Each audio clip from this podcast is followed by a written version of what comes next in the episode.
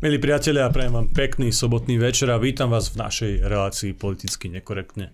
Dnes je tu so mnou ako technická podpora David Pavlík. Vážení, vítajte, ja dúfam, že to dnes na oboch platformách po technickej stránke zvládneme, že nám to nevypadne ako včera a dúfam, že budete súčasťou reláciu či už formou telegramu a komentárov alebo e-mailu redakcia zavinačkulturboj.sk. Dnes je tu s nami aj náš pravidelný host, poslanec Prešovského samozprávneho kraja a poslanec Národnej rady Slovenskej republiky Milan Mazurek. Pekný sobotný večer prajem všetkým našim divákom a tak ako každú sobotu sa aj dnes teším na našu reláciu. Už sa až tak nesmeješ, keď hovorím, že si poslanec Pešovského samozprávneho kraja, asi si si na túto funkciu a na toto titulovanie zvykol, nie? Ono je to tak, že som si zvykol skôr na to, že niektoré deti nie sú schopné sa naučiť ani základnú násobilku a v tvojom prípade som teda pochopil, že opakovať ti, ktorá funkcia má ísť ako prvá, e, nikam nevedie, tak som ťa nechal v tom a som spokojný, že aspoň dokážeš pomenovať tie funkcie a už už aj to je dosť veľký progres, takže necháme to kľudne. Ale prvá má aj funkcia podľa dôležitosti, nie? Podľa dôležitosti z tvojho pohľadu Áno. alebo zo všeobecnej roviny? Podľa dôležitosti z môjho pohľadu. No tak zase vidíme, že tvoj pohľad je strohejší a z toho dôvodu sa opäť nemám dôvod nevať. Dobre, tak čo je teda nové v tom Prešovskom samozprávnom kraji, keď sme už túto tému takýmto autistickým spôsobom načrtli? Skús sa s nami podeliť možno nejaké novinky alebo zaujímavosti. Ty nám vždy tu rozprávaš o nejakých takých tých zakulisných e, zážitkoch z Národnej rady, ale ja verím, že aj v samozprávnom kraji máš podobné konštruktívnu a niekedy možno aj zábavnú atmosféru. Keďže tak. aj tam sa nájdú takéto rôzne, rôzne prípady, rôzne osobnosti. Najbližšie zasadnutie Prešovského zastupiteľstva je až v apríli. Na tom februárovom poslednom som bol mimoriadne aktívny a zverejnil som mnoho video výstupov, ktoré si získali aj na YouTube 10 tisíce videní. To znamená, stali sa asi tak populárnymi, ako ešte nikdy neboli vystúpenia zo samozprávnych krajov a bolo to veľmi zaujímavé sledovať aj z toho hľadiska, že tam vystúpil jeden poslanec, tuším za SAS, alebo neberte ma úplne za slovo, neviem, nepoznám tých ľudí a konec koncov ani to nie je dôležité ich poznať, lebo nie sú veľmi významní a ich prezentácia na tom zastupiteľstve mi ani neevokuje túžbu ich poznať a naďalej ostanú v tej rovine bezvýznamnosti. A on sa tak e, dosť e, e, tak si povzdychol nad tým, že spôsob, akým tam s nimi komunikujeme, dosť no, priamočiari, alebo je taký, ako povedal, že agresívny, že tie debaty sú už tak trochu iné a ja to chápem na jednej strane, oni tam boli roky, roku cez zvyknutí si navzájom pritakávať a keď napríklad niekto prišiel, že no, zoberme 20 miliónov, tak sa niekto prihlásil, a prečo 20, keď môžeme 25?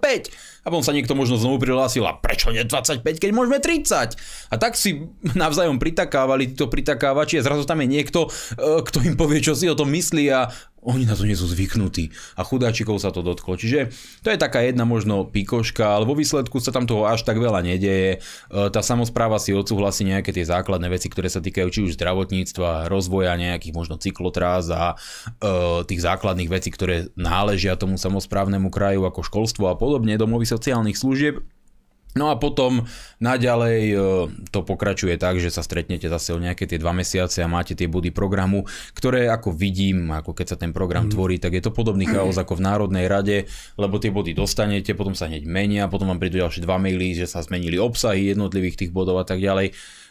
Keby som bol nováčik, tak si poviem, ako môže takýto chaos byť, ale keďže vnímam to, čo sa deje v Národnej rade, tak už nad tým aj kývnem rukou a nenahnevam sa ani na pána Majerského, že je neschopný, lebo ja to v podstate aj viac menej očakávam a nie, nemyslím si ani to, že on je tam tá ten mozog operácie toho samozprávneho kraja, ale že to riadia trochu iní ľudia, on je tam ten hlavný pritakávač a údaj, údajne sympatická mediálna tvár. Neviem, ľudia vnímajú sympatie rôznym spôsobom, e, tie sú výsledkom nejakých subjektívnych skúseností alebo vlastností toho človeka, ale ja ho za sympatickú tvár nepovažujem, ale myslím si, že to aj k samozprávnemu kraju stačí. Nie, ešte pri tom ostaneme. Takže aby sme to zhrnuli, ty si v podstate nejakým spôsobom uh, narušil tú ich takú symbiózu. priateľskú idylku, symbiózu, ako, ako mm-hmm. si mhm. to povedal.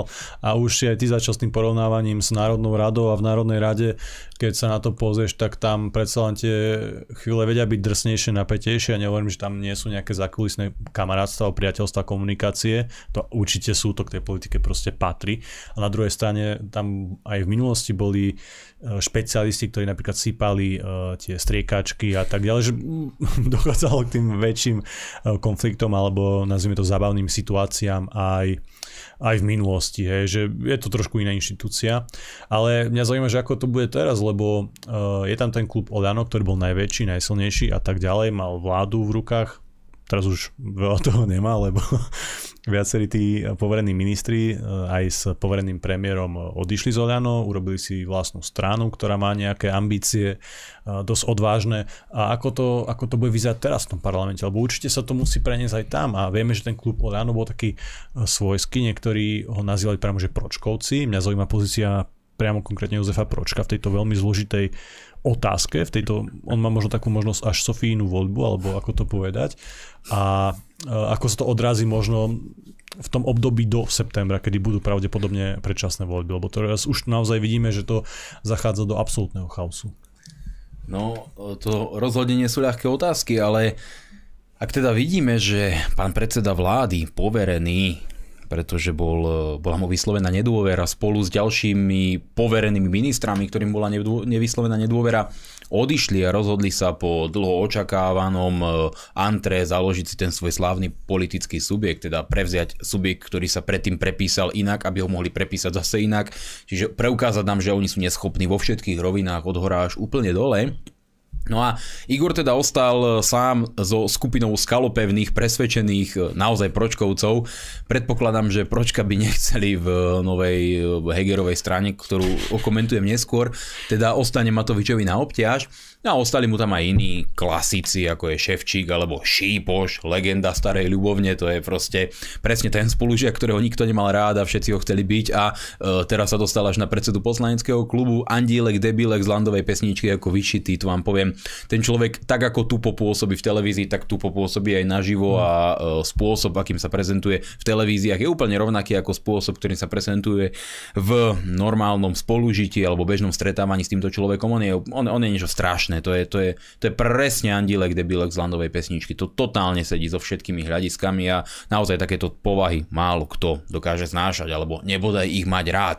No ale vo výsledku mne sa páči spôsob, ako Igor Matovič začal svoju ofenzívu voči Eduardovi Hegerovi. Na jednej strane útočí na všetkých tých jeho ministrov, rozoberá toho Káčera, on ide teraz do Michalovie zachraňovať situáciu po tom, čo Káčer tam dourážal ľudí, ale uh, on pochopil, a to je tá genialita Igora Matoviča, že on je natoľko veľký psychopat, že on pochopí tieto procesy, že on je tak strašne toxická osoba, že to najhoršie, čo Eduardovi Hegerovi môže urobiť, je nie to, že ho začne urážať, ale že sa k nemu začne hlásiť. To znamená, že ho začne spájať sám so sebou a ten jeho nový subjekt označovať za jeho vlastný výtvor, za, za jeho, nápad. jeho nápad, za jeho myšlienku a že je to vlastne len nejaký proces, aby sa nestratili voliči a následne on aj tak bude s nimi spolupracovať. Hej? A ja predpokladám, že Eh, Eduard Heger išiel do toho s tým, že dokáže prilákať tých voličov, ktorí boli sklamaní z Igora Matoviča a Igor Matovič si to v tej genialite psychopata zrátal a povedal si, no ja sa vám tam nasačkujem a prilepím. A keďže vieme, že Eduard Heger je absolútny zbabelec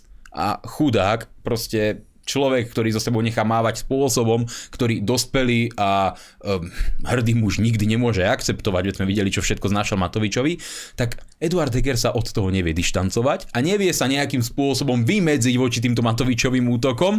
A tak to teda vyzerá, že Matovič bude takýmto spôsobom lepiť to svoje meno na ten nový subjekt. Veľmi, veľmi naozaj sofistikovane a Heger v tej svojej slabožskej, zženštilej povahe nebude vedieť nejakým rezistentným spôsobom zaujať e, kvalitné stanovisko a uvidíme, či to bude teda pokračovať takým spôsobom, až ho Matovič úplne zničí, alebo to dospeje do takého stavu, že sa Heger vzoprie a postaví sa Igorovi Matovič Matovičovi, čo ale Igora Matoviča prepne do ešte lepšieho módu a začne si to užívať ešte viac a predhadzovať mu nejaké tie veci, že on mu má vďačiť za všetko, že on ho dal do pozície premiéra a tak ďalej a tak ďalej.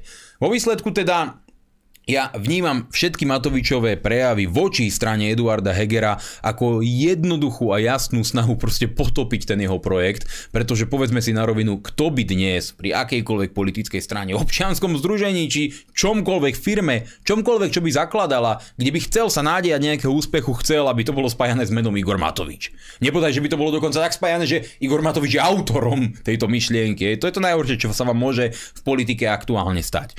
A keby to ostalo v takej rovine, ako priniesol Deň Gen, ten nový prieskum, že jeden aj druhý majú 4,8, ja by som sa vôbec nehneval. Ja naopak by som bol aj e, celkom spokojný s ich vysokým politickým výtlakom, ale uvidíme, do akej roviny sa to niesť následne. Takže v podstate tvrdíš, že Igor Matovič ich chce zničiť tak, že sa k ním hlási, ale nie je to, nie je to už také prekombinované, možno až príliš sofistikované Nie, práve podľa na mňa, Igora Matoviča? podľa mňa to je úplne jednoduchá technika. E, Kočner to robil celý život. Kočner vie, že, alebo vedel, keď bol na slobode, že má veľmi, veľmi zlú mediálnu povesť, že je spájaný proste s rôznymi ekonomickými kauzami už od 90. rokov a že jeho meno je spájané s podsvetím, mafiou, proste čokoľvek negatívne v rámci podnikateľského prostredia na Slovensku, proste to meno Kočner e, znevážil.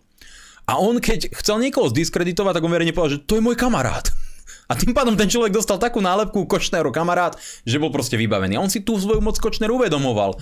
A Igor, on nie je úplne hlúpy, on sa v týchto politických marketingových veciach vyzná. Ak by dnes Matovič vyšiel a začal do Hegera proste uh, verejne hádzať a jednu úražku za, druhý, za druhou a uh, nazývať ho tak alebo onak a útočiť na ňo, nebolo by to vnímané veľmi dobre a uh, ľudia by sa s tým nevedeli nejakým spôsobom stotožniť Matovič by mohol ubličiť sám sebe. Ale ak on začne hovoriť verejne, že to je môj projekt, ja som to vymyslel, ja som s Edom dohodnutý, to my sme kooperujeme, tak vie, že Hegerovi ťažko pádne uškodí a zároveň sám je ešte v pozícii toho dobrého otecka, ktorý chce dobre Slovenskej republike a našiel spôsob, ako s tým prejsť. Lenže žiaden volič, ktorý odišiel od Matoviča kvôli Matovičovi, nepôjde k Hegerovi s vedomím, že je to Matovičov projekt. Čiže Uh, nie je to až tak sofistikované, ja to v tom jednoznačne vidím, čítam a udivuje ma len schopnosť, že po všetkom tom, čo Matovič predviedol, je stále schopný takýchto inteligentných ťahov, ale na druhej strane v rámci tej jeho psychopatickej povahy to totálne zapadá do toho konceptu. Dobre, ale nemôže to byť v politike. zase uh, aj tak, že to naozaj je nejakým spôsobom, nie možno priamo jeho podnet, ale nejaký, jeho nejaká iniciatíva taká, že on to tak tlačil týmto smerom, pretože vieme, že uh, sú tie správy, Oľano fungoval do veľkej miery ako sekta a tam on bol nejaký zboštený vodca a tak ďalej, kde by vám v podstate takému Hegerovi mohol rozkazať, rozkazať úplne hocičo. A keby mu rozkázal, že urob si nejaký samostatný politický subjekt a akože sa budeme teraz hrať na, uh, na úplne iné uh, osobnosti, inú politiku a tak ďalej, že či náhodou aj toto nie je súčasť toho plánu. Je tu aj taká možnosť, hej, povedzme si na rovinu, áno, že Matovič vytvoril takýto subjekt. Ale ja keď to rátam z nejakého matematického a čisto chladnokrvného hľadiska, lebo Matovič dokáže uvažovať aj tak, tak e, je to príliš rizikové na to, aby sa do niečoho takého púšťal a príliš rizikové na to, aby toho Hegera takýmto spôsobom poslal do sveta ako červenú čiapočku s košíkom a rozdávaj to tam. Jednoducho, skôr to vidím tak, že Matovič vníma, že s Hegerom musí ísť do konfliktu, ale chce, aby to vyspel, dospelo do takého stavu, že Heger bude to nevďačné dieťa, ktoré v istom momente vybuchne a bude sa musieť, lebo Hegera budú do toho tlačiť za každú cenu, bude sa musieť od Matoviča od jeho reči dištancovať a vtedy Matovič prejde do tej útočnej fázy, kedy on nebude ten, ktorý konflikt vyvolal, naopak on bude ten dobručky, ktorý sa snažil o zmier a racionálne stanoviska. Takže e, je to, je to naozaj dobré, je to sofistikované z jeho, z jeho spôsobu, je to, je to kvalitný politický marketing a mňa osobne, keď to tak mám hodnotiť, len teší, keď sa títo žerú a takýmto spôsobom navyše, ktorý je naozaj zákerný, podlý, ale e, z možno hľadiska nejakého psychopata veľmi kvalitný a hodnotný, takže e, Igorovi držím v tomto palce, nech šľape Edovi na pety, koľko sa len dá, nech ho rozbije, zničí, nech ten subjekt uh, podmínuje, nech nakáčera, Hirmana, na Nadia, na nich útočí, koľko sa len dá, nech títo ľudia začnú protiútok, nech tam je ofenzíva, aká len chce, nech idú do totálnej vojny, ja budem len a len spokojný a som presvedčený, že aj trvá väčšina občanov Slovenskej republiky, ktorí nevidí rozdiel medzi Igorom Matovičom a Eduardom Hegerom, ktorý náhle v akomsi záchvate osvietenia pochopil, že s Igorom to nikam nevedie, e, blížia sa predčasné voľby, poďme si založiť nový politický subjekt. To proste normálny človek nemôže akceptovať a prijať ako nejakú zmysluplnú alternatívu voči tomu, čo Eduard Heger celý čas ako Matovičov totálny poskok, ako biely kôň radostne robil. Eduard Heger je v tomto smere uh, pretláčaný možno ako, ako taká postava vodcu alebo lídra, čo mne osobne to k nemu nejde, ako jeho povahovým To je smiešne, keď to až tak Ale no, je to tak tlačené v tých médiách, že je to ten líder, ktorý by mal spojiť to, tú demokratickú kvázi časť uh, politického spektra. A na druhej strane sa mi to tak trošku bije aj s Mikulášom Zurinom, tiež veľkým menom, ktoré sa zase mne automaticky spojí s nejakou korupciou a tak ďalej, ale u každého je to možno inak, ktorý tiež mal byť akože ten taký nový líder alebo ten taký zjednotiteľ a vieme, že veľmi slávne to zatiaľ nevyzerá tak e, skús nejako komentovať z toho naozaj nezaujatého pohľadu, lebo ty nie si súčasťou tejto, tejto časti spektra. A ako to tam vyzerá na tej druhej strane barikády? Dobre, povedzme to tak, že budem e, veľmi nezaujatý hej, k Mikulášovi Curindovi a k Eduardovi Hegerovi. K mojim no, asi nemáš nejaké... Nemám predsudky a ja ich budem úplne neutrálne hodnotiť. Hej. Nie, robím, robím, robím si srandu. Povedzme si to na rovinu. Hej. To slovo, alebo to slovné spojenie, ktoré si použil a ktoré oni automaticky prakticky e, používajú ako axiómu, nebude sa o tom debatovať, to je postulát, to je dogma, to tak proste je vedecký fakt, že oni sú demokratické síly, je nasmiech, je nasmiech už v samotnom jeho obsahu.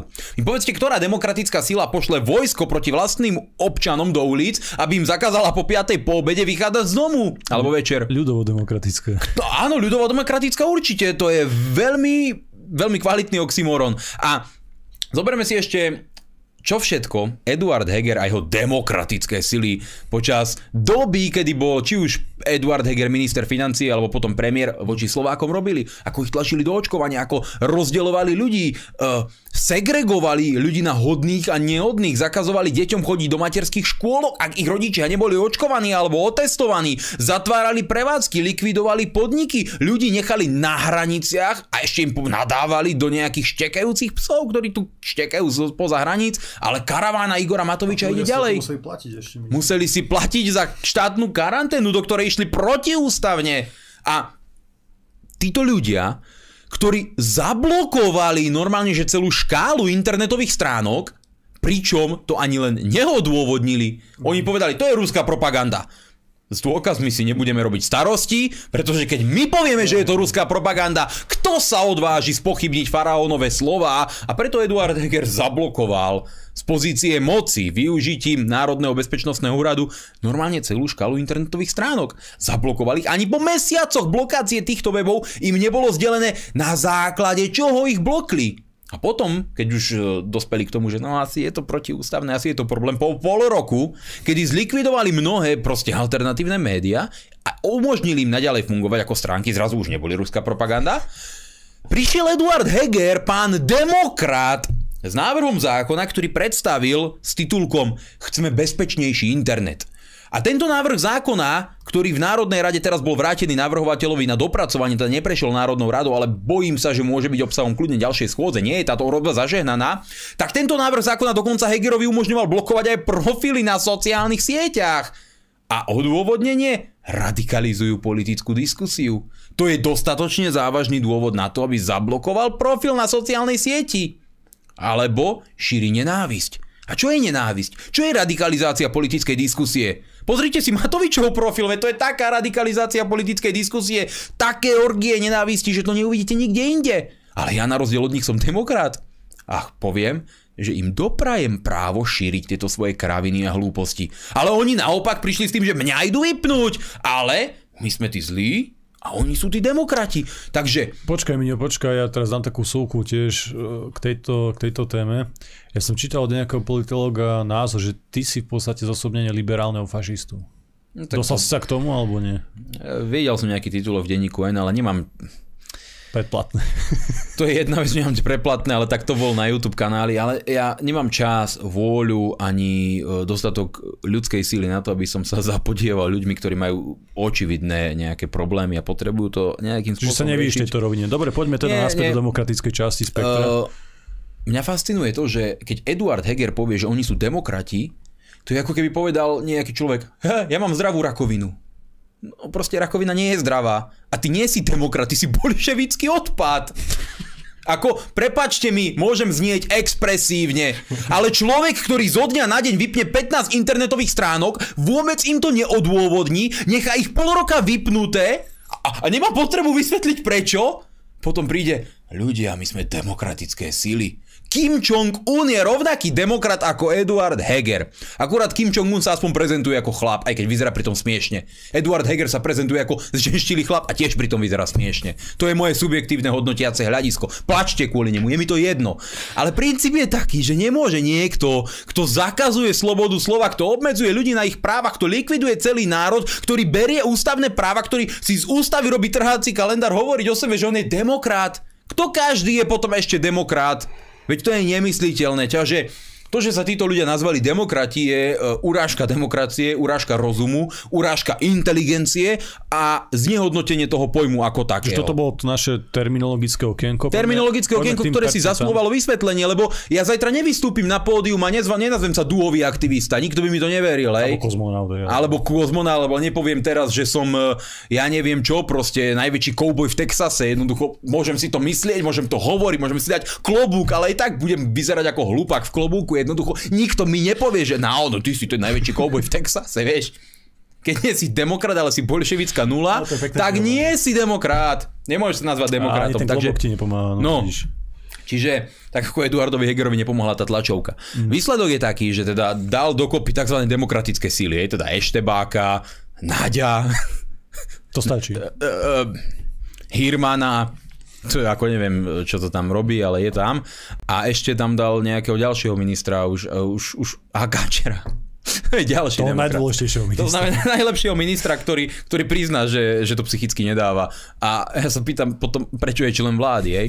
Ale keď to psychicky nedáva. Ale dobre. No a teraz oni vytvorili tú, tú, to zoskupenie, ktoré je postavené na strane, ktorá je v procese premenovania na modrú koalíciu kde mal byť Zurinda spasiteľom, ktorého oklamal Miroslav Kolár, ktoré vymenil proste jednu neperspektívnu frajerku za lepšiu, ktorá proste ponúkala viac výhod, tak išiel tam. Veľmi mužné rozhodnutie. A, a tento muž, tento pán Miroslav Kolár teda predal stranu spolu, ktorá má nejaký politický kapitál, aj finančný kapitál z toho hľadiska, že dostali nejaký príspevok za voľby, oni boli v tej koalícii PS spolu, takže Heger tiež vedel, prečo ide tam, tam sú peniaze a tam to vonia. A idú sa zase premenovať teda na, na tú stranu demokrati. Jednoducho niečo neuveriteľné, paškvil. A vo výsledku je Eduard Heger v tak, v tak zúboženej pozícii, že ako líder tzv. demokratov je tak proste slabožský, že nedokáže ani len reagovať na tie úplne jasné a cieľené útoky Igora Matoviča, ale na druhej strane dokáže riadiť dve ministerstva, riadiť vládu a ešte robiť predsedu strany vo volebnej kampani. Zopakujeme si to teda aj pre divákov, lebo ja sa tiež už v tom strácam. On je teda poverený premiér, to platí, je aj poverený minister premiér, financí. Premiér, aha, nie že premiér, lebo to nerobí, ale premiér. Áno. predseda vlády, áno. Predseda vlády a ešte poverený minister školstva, alebo ako to je, alebo teda mal byť Zdravotníctva. On je poverený minister zdravotníctva a poverený minister financí. A školstvo kto robí, nie on? No našli zase niekoho iného. Školstvo, to na, vypadlo, na, na školstvo majú takého chlapíka z tre, to, Trebišova. Zase som zabudol jeho meno. Ne, neviem, nevnímam ho veľmi. Ale o to nejde. On bol nejaký riaditeľ nejakej katolíckej školy. Ale on teda robí dvoch ministrov, robí predsedu vlády a robí predsedu strany uprostred politickej parlamentnej kampane. Počúvajte, MacGyver, Superman, Chuck Norris, tí všetci sa môžu prísť na Slovensko učiť, aké politické kvality my dokážeme v rámci nášho politického procesu vygenerovať. Pretože on už podľa mňa konkuruje aj Veronike Remišovej a to som si myslel, že tá bude navždy nedotknutelná v tom piedestále, na ktorom stojí a na všetkých hľadí ako tá najväčšia odborníčka na všetko na tejto zemi. Ale Edo vedie dve ministerstva, vládu a ešte aj politickú stranu uprostred volebnej kampane. No ja mu teda gratulujem. Viete, potom si môžete povedať, že Slovensko je v dobrých rukách a že voľby potrebujeme až koncom septembra, lebo takýmto stavom to tu kľudne môže alebo, ísť ďalej. Alebo nepotrebujeme ich, lebo bolo by dobre, keby to taký človek tam ostal mal to pevne v rukách. No inak aj, aj to je isté hľadisko, že keď, keď je tak neskutočne dobrý, má toľko talentov, tak ten multitasking na takom proste uh, rozpoložení, že on robí jedno, druhé, tretie, štvrté, vieš, sa hovorí, že chlapi vedia robiť len jednu vec naraz. On, nie. on vie robiť štyri veci naraz a to ešte, však samozrejme ešte je uh, manžel, otec rodiny, on je genius, on je neuveriteľný. Takého človeka nemajú nikde, ktorý by dokázal toto všetko riadiť. Veď to je nasmiech, to je nasmiech a, a on to ešte dokáže ľuďom prezentovať ako, ako fakt. Zvládate to? Jasné, to zvládam ešte on sa tak snaží o taký ten štátnický prejav, chce vystupovať, on chce byť druhý Charles de Gaulle, ale vyzerá pri tom... pozeral na sochu nejakého diateľa. Ale vyzerá skôr ako Charles Chaplin uprostred nejakého jednoduchšieho filmu. Ale dobre, to sú jeho nejaké osobnostné kvality, ktoré nedosahujú veľkú výšku. Vo výsledku ja sa ale pýtam, že ktorý človek príde s myšlienkou nejakého vážneho zhodnotenia si povie, hmm, Edo je dobrý. Edo to tu spojil. Edo je premiér, Edo je minister, Edo je opäť minister, Edo je predseda uh, strany, Edo je dobrá voľba. Edo to tu dva roky zvládal, ako premiér bol úplne fantastický, Igor ho vôbec neriadil, vôbec to tu Igor nič neriešil, Edo mal svoj názor, Edo bol hrdý, Edo bol vždy muž na správnom mieste. Ak si toto niekto myslí, ja neviem, ako mu môžeme pomôcť, či na to existujú nejaké spôsoby terapie, ale toto je vážna vec. Ja som, že ja... reálnym lídrom týchto demokratických síl už nie je Mikuláš Zurinda, ale Eduard Heger. Je, no, ukázal pred... sa ako on ten lepší líder? No predpokladám, že sa ukázal ako alebo Zurinda perspektívnejší líder. Udera, vráti sa Možno sa Zurinda o niečo pokusí, ale Zurinda ma v tejto chvíli vôbec nezaujíma, pretože podľa môjho názoru videli, že to s ním nikam nevidie a e, Zurinda je proste Zurinda. Kto chce voliť Zurindu, ja neviem, či má nejaký problém, alebo sú rôzne formy túžob. Niektorí ľudia túžia potom, aby im bolo ubližované. Sú ľudia, ktorí proste, ja počul som o tom, neviem, nemám takéto sklony, že sú radi, keď ich bijú, bičujú a, a keď sa im skrátka ubližuje. Naplňa ich to. Nejakým spôsobom to robí radosť. Neviem sa do toho vžiť. Nebudem to hodnotiť. Ale ľudia, ktorí chcú voliť Mikuláša Zurindu, podľa mňa majú presne tento typ uchylky. Lebo keď im niekto systematicky ubližoval, rozkrádal štát a zdevastoval všetko, čo videl a oni povedia, super Miki, ty si späť, idem ťa voliť, tak majú takúto túžbu, lebo chcú, aby to opäť pokračovalo, aby ich opäť niekto devastoval. A to sa určite dá istým spôsobom vzťahovať aj na tých, ktorí chcú potom všetko voliť Igora Matoviča, hej, pretože ten urobil ľuďom všetko, čo mohol, čo ho napadlo a čo nemohol, tak tomu je stále ľúto podľa mňa a šetrí si to do budúcna, lebo stále má kopec tých nápadov v zásobníku, ktoré mu neprešli. To si povedzme. Napríklad, e, spomeňme si, že s veľkou pompou predstavil, alebo s veľkou pompeznosťou prepra- predstavil ten návrh, že vy prídete do reštaurácie, vám dajú no, no, ten no. blok za to, čo ste platili a vy to potom nahráte do aplikácie, ktorú on vytvorí a zamestná tam si tých svojich ľudí a v tej aplikácii vám potom preplatia na váš účet tie peniaze a v prípade, že tam zistia nejakú nezrovnalosť, tak finančná správa príde robiť kontrolu tej reštaurácii. Hej.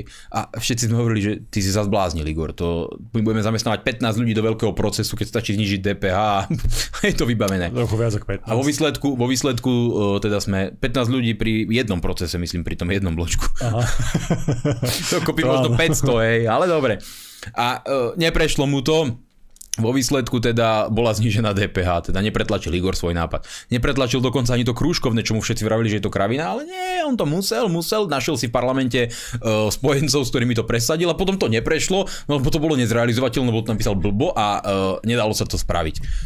A a teda ja, ja si nemyslím, že Igor sa vzdal týchto svojich geniálnych nápadov. On ich stále šetrí a on dúfa, že raz bude mať tú moc, aby ich mohol ďalej presadzovať. Takže e, ak niekto chce potom všetko voliť Igora Matoviča, možno sa u ňoho rozvíja nejaká tá túžba po mm-hmm. seba obete alebo seba tríznení. Neviem, ako sa to správne definuje, ale ja to takto vnímam a vyhradzujem si právo na toto hodnotenie, lebo mne to takto vychádza.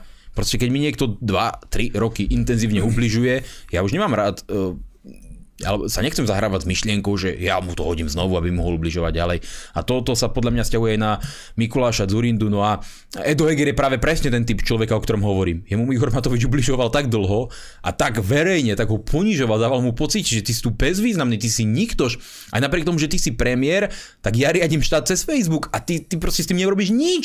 A dával mu stále pocítiť, akú moc nad ním má, aký, aký úbožiak to je. Ešte aj s tou demisiou, keď mu povedal, dobre Edo, idem teda podať tú demisiu ku Čaputovej, aby nepadla vláda. A ešte aj tam to vytrhol z rúk a odmietol to podať a zase spravil z Hegera totálneho pacienta, lebo práve Heger prišiel na ten klub a zase, chlapi, už je všetko v poriadku, počkajte, ej, ide, Igor išiel podať tú demisiu a Igor zase z neho urobil kolosálneho vola, pošľapal všetko, čo mu povedal a Edo sa stále od neho nevie dištancovať. Čiže Eduard Heger je presne ten typ človeka, o ktorom hovorím. Ten, ktorý sa vyžíva v tom, keď mu je ubližované.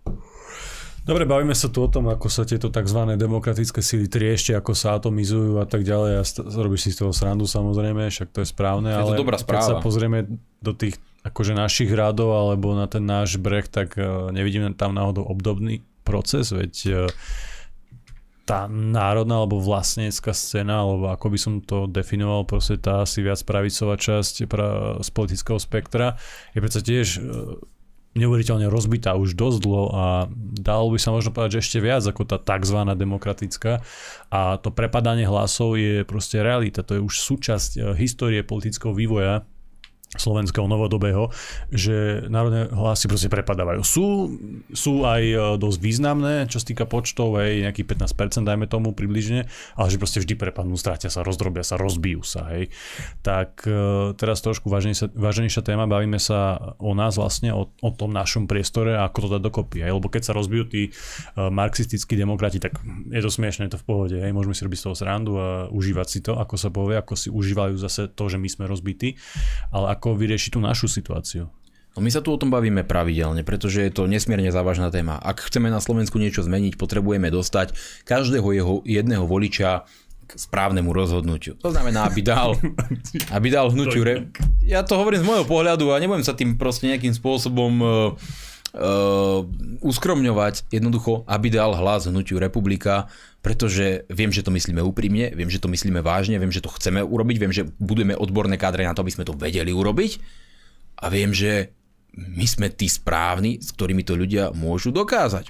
A keď o tom niekto pochybuje v poriadku, ale ja som tu na to, aby som hovoril niečo, o čom som presvedčený. Vo výsledku však, tak ako teba, ako možno mnohých ďalších ľudí na Slovensku desí predstava, že naozaj prídeme po voľbách k zisteniu, že no tak tá republika má 8 alebo 10% a hm, stačí to možno na jedno, dve ministerstva, možno to nebude stačiť ani na účasť vo vláde, ale je tu 7% tzv. vlasteneckých strán, ktoré ostali pred branami parlamentu a tie mandáty sa prerozdelili medzi najsilnejšie strany.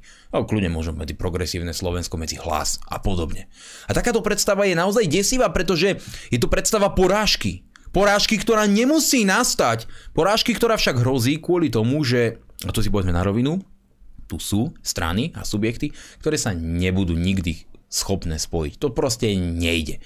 Jednoducho stále vnímajú nejakým spôsobom predurčenosť svojej vlastnej osoby k tomu, aby oni boli tými lídrami, ktorí môžu zachrániť Slovensko, svet, Európsku úniu, planetu, neviem čo všetko. A takto k tomu teda aj naďalej pristupujú. A preto keď dnes hovoríme napríklad o tom, že tu sa skladá nie spájanie, ale nejaký výťah, nejaká sns s komunistami, starabovcami, neviem čo všetko, aby prišli do parlamentu, tak to je taktiež veľmi tragický pohľad z môjho pohľadu. Nie preto, že teda tie hlasy prepadnú. Aj keby neprepadli, lebo s najväčšou pravdepodobnosťou naozaj prepadnú, že to bude 4 niečo a to je totálna katastrofa. Ale ak aj neprepadnú, oni sa po týždni v parlamente rozbijú. A to nebude stabilný politický subjekt, s ktorým sa bude dať spolupracovať. To bude dvaja komunisti, dvaja SNSáci, dvaja Tarabovci, dvaja títo. To sa totálne roztriešti. Tam neexistuje žiadne iné spojidlo, žiadne iné ako túžba byť v parlamente. Mi povedzte, čo iné tieto politické subjekty dáva dokopy práve teraz pred voľbami. Prečo sa počas celých troch rokov, čo sa tu rozkráda a devastuje ničí Slovensko, neboli schopné nejakým spôsobom asimilovať pod niečo väčšie a pod niečo zmysluplnejšie. Neurobili to. Stále sa hrali na vlastnom piesočku a každý bol presvedčený, že to bude on, kto vybuduje tú silnú značku, ktorá získa dostatočný potenciál na to, aby bola v parlamente. Jediný, komu sa to podarilo, je hnutie republika. To treba objektívne priznať. Ale tí, ktorí to nedokázali, teraz pochopili, no, potrebujeme parlament. A to neurobíme tak, že sa vzdáme vlastnej značky, ale že sa 10 značiek pospájame dokopy na jednu volebnú kandidátku a potom, keď sa dostaneme do parlamentu, tak sa rozbijeme na 100 strán a bude tam kopec malých minisubjektov, ktoré vo výsledku sa budú hádať ešte aj o tom, akú farbu má nebo. To znamená, neposunieme sa k ničomu lepšiemu. Ale to je ten, aj tak, ten pozitívnejší scenár, lebo tam budú aspoň nejak, nejakým spôsobom konzervatívni ľudia. Lenže s najväčšou pravdepodobnosťou je toto odsudené na fatálny neúspech, pretože už, už len skladba tých ľudí, že tí ľudia vidia, že to je často antagonistické, že to nemá nič spoločné, že jediné poidlo je naozaj ten parlament, donúti k tomu, že ľudia proste prídu k poznaniu, že hm, to nemá až tak zmysel. A teraz prepadnú 3, 4% hlasov a to bude totálna katastrofa. Títo ľudia si to nevezmú na zodpovednosť, tak ako si nezobral na zodpovednosť nikto z lídrov tých prepadnutých hlasov predtým. Zobral si Danko na zodpovednosť to, že utopil sns mimo parlament tým, čo robil v minulom volebnom období, veď my sa na to nezabudli. Americké stíhačky, uznesenia o antisemitizme, posielanie vojakov na ruské hranice. My si to pamätáme, keď tu hovorilo, že tu sa budú tiež diať teroristické útoky, treba si zvykať. Preto dostal sns mimo parlament. Zobral si nejaké ponaučenie Štefan Harabin, keď utopil 3% s vlastou? Títo ľudia nie sú schopní ponaučenia a prijatia nejakých sebareflexívnych uh, hodnotiacich prvkov alebo, alebo nejakých, nejakých aktivít. A bojím sa toho, že toto sa bude opakovať. A preto ja som pochopil a pochopili to podľa mňa aj všetci ďalší ľudia okolo nás, ktorí sa pohybujú v hnutí republika, že všetky tie debaty, ktoré sme aj s týmito ľuďmi viedli, nikam, nikam neviedli. Proste jeden sa nevzdá svoje značky, ďalší chce uh, surrealistické proste uh, požiadavky predstaviť, ďalší chce, uh, ja neviem čo, zmeniť názor, republika sa nepáči. Neuveriteľné veci. A pochopili sme teda, že nemá cenu ísť tým spôsobom, že sa budeme snažiť týchto ľudí napríklad zjednotiť na jednu kandidátku, sa rozpadne okamžite. Nemá cenu tých ľudí motivovať k tomu, aby pochopili, že nemá zmysel budovať tieto mini subjekty, keď to nemá potenciál na úspech, ale že jediné, čo má zmysel v tejto chvíli, je opustiť tvrdohlavosť týchto ľudí, ktorí proste to nechcú pochopiť. Nechcú a vždy budú točiť facebookové videá a oni to dajú, oni to dokážu, oni sú najlepší, oni sú tí, ktorí sú stelesnení na to, aby to tu dokázali. Zmysel má jednoducho oslovovať voličov povedať tým ľuďom, zrátajte si to. Chcete ďalšie 4 roky hlasu progresívneho Slovenska SAS? Ak prepadne možno 1-2% vlastníckých hlasov, môže to hroziť. My nikdy nevieme, ako bude tá konštelácia po voľbách, či nebudú naozaj 1-2% chýbať. Ja vám prizvukujem, keby SNS a vlast neprepadli, Matovič nemá ústavnú väčšinu. A majú.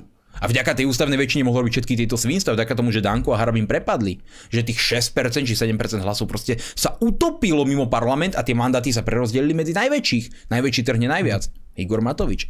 Získal možno 5-6 mandátov vďaka SNS a vďaka Harabinovi. A my to môžeme dnes opakovať a zase dať mandáty týmto konkrétnym liberálnym stranám, alebo sa poučiť. A keď sa nechcú poučiť lídry týchto strán, tak o čom to potom je? Musia sa poučiť ľudia.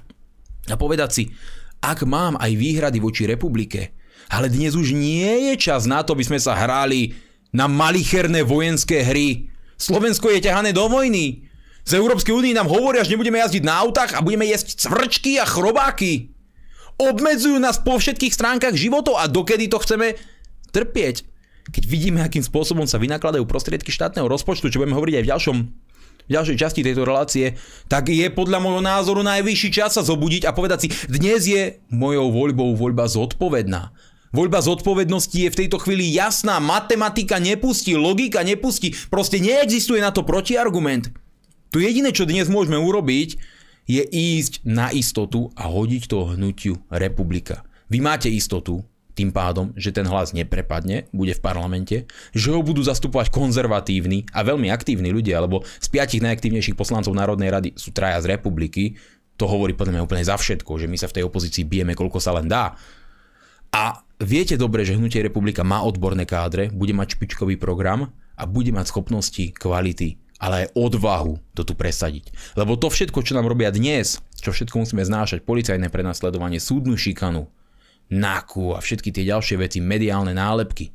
A to všetko, čo sa nám napriek tomu podarilo vybudovať, je jasným dôkazom toho, že ten potenciál tu je, tie schopnosti tu sú a že máme odvahu to dokázať a zrealizovať a dotiahnuť. Máme aj motiváciu to dotiahnuť. Na čo by inak mal celé tie roky ten volebný, záp- volebný zápas, ten politický boj, ten zápas zmysel. Prečo sme si toto všetko mali doteraz vytrpiť, ak vo finále nechceme zrealizovať to, za čo vlastne bojujeme? My sme nevzýšli z oligarchického prostredia. My sme neprišli od nejakých SROčiek alebo akciových uh, nejakých schém, kde ten oligarcha nahral, na, nalial toľko peňazí, ten toľko peňazí a zobral si to alebo to hento miesto na kandidátke. Naopak, my sme to vybudovali z dola, tvrdou aktívnou prácou a neochvejným nasadením a práve preto má tento projekt jedinečné postavenie, jedinečné kvality a má potenciál Slovensko zachrániť. Len to musia pochopiť aj ľudia a nezahrávať sa zbytočne s mini subjektami, ktorých lídry proste nie sú schopní akceptovať realitu, ktorá pred nimi stojí.